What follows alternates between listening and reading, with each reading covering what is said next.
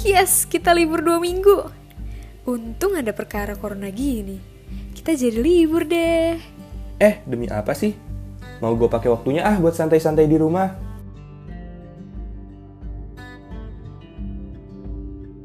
Hai, apa kabar semua? Balik lagi sama gue, Frisha. Udah gak kerasa ya, pandemi udah berjalan lama banget. Masih ingat gak sih yang awalnya kita kegirangan dapat kabar dari sekolah kalau kita libur dua minggu? Eh, udah on the way 2 tahun aja. 2019 kita pasti nggak bakal nyangka kalau kita bakal ngestak setiap hari di rumah. Atau kehilangan masa-masa SMA. Atau kehilangan acara prom. Kehilangan masa orientasi universitas. Yang seru banget kan? Kehilangan pekerjaan, gagal vacation keluar benua, atau bahkan di sini ada yang gagal nikah nih. ya benar banget kata orang-orang. Kalau pandemi ini berpengaruh buat semua orang, kita semua terpaksa untuk belajar di rumah atau yang biasanya disebut PJJ, yaitu pembelajaran jarak jauh. Proses pembelajaran ini dapat menimbulkan banyak perubahan terhadap habit dan rutin sehari-hari kita di rumah. Ada yang tadinya jarang quality time sama keluarga, jadi 24 per 7 spend time sama keluarga. Ada yang ngerasa mungkin anxious buat ketemu orang lain secara langsung, sekarang jadi tenang karena cuma ketemu secara online doang. Ada yang udah nggak betah banget di rumah pengen banget vacation.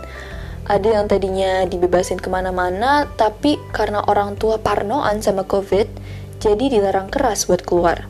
Bahkan cuma buat ambil makanan ojol sekalipun atau yang paling parah ya ada yang kehilangan kedua orang tua karena virus jahat ini kalau menurut data 60% lebih kasus COVID-19 terjadi pada kelompok usia produktif, yaitu 30 sampai 45 tahun. Di usia ini, umumnya orang di Indonesia telah menikah dan memiliki 1 sampai 3 anak.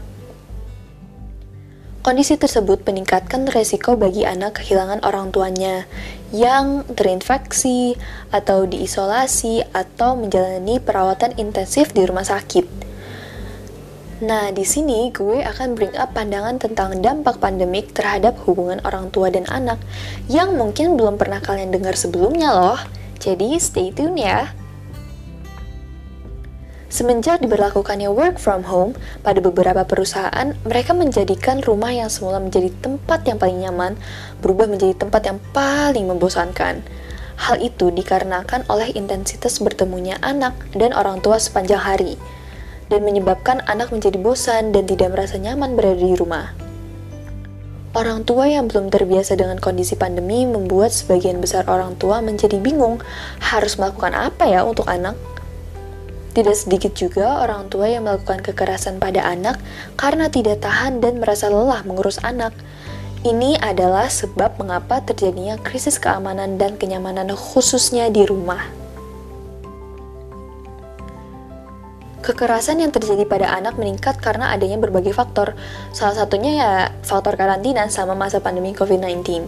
Saat karantina diterapkan, maka kegiatan ekonomi tidak dapat berjalan dengan normal, seperti berkurangnya pendapatan yang berakibat meningkatnya tekanan kebutuhan bagi orang tua dan akan menimbulkan depresi dan stres yang akan dilampiaskan pada anak. Nah, ada juga yang dinamakan krisis pengasuhan. Sebelumnya, gue mau ngejelasin dulu nih tentang proses pengasuhan anak. Dalam proses pengasuhan anak ada tiga jenis gaya pengasuhan. Yang pertama, ada pola pengasuhan otoriter. Apa itu pengasuhan otoriter? Pengasuhan otoriter adalah pengasuhan yang pusatnya pada orang tua, lalu anak tidak memiliki kebebasan untuk menyampaikan pendapat mereka. Anak harus selalu menuruti apa yang dikatakan atau diperintahkan oleh orang tua. Kalau enggak, maka anak akan dihukum. Yang kedua, ada pola pengasuhan demokratis yaitu pengasuhan yang dasarnya kayak demokrasi, di mana orang tua mendengarkan pendapat serta mempertimbangkan keinginan anak, kemudian melakukan musyawarah bersama untuk menentukan pilihan. Dalam proses musyawarah ini, peran orang tua dan anak masing-masing sebesar 50%. Dalam proses membuat, menentukan, dan mengambil kesepakatan bersama yang biasanya disebut kolaborasi orang tua dan anak.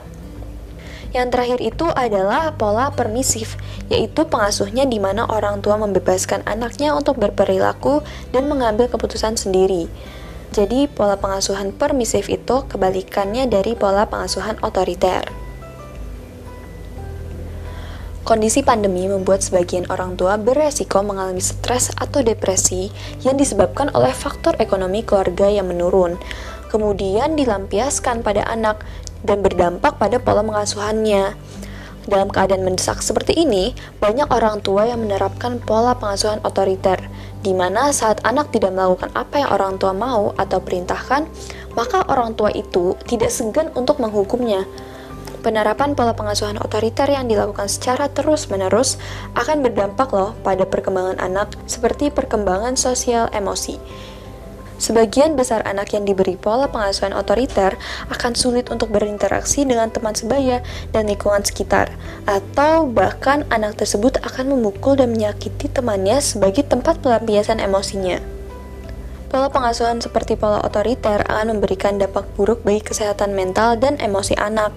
Maka, orang tua diharapkan untuk tetap tenang dan menjaga kestabilan emosi saat mengasuh anak agar perkembangan anak bisa menjadi normal.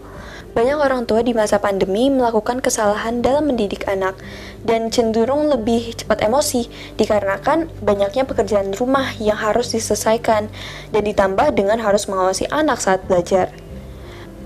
Dalam kondisi sama, sebagian anak sudah mulai jenuh dengan kondisi rumah karena sudah terlalu lama di rumah.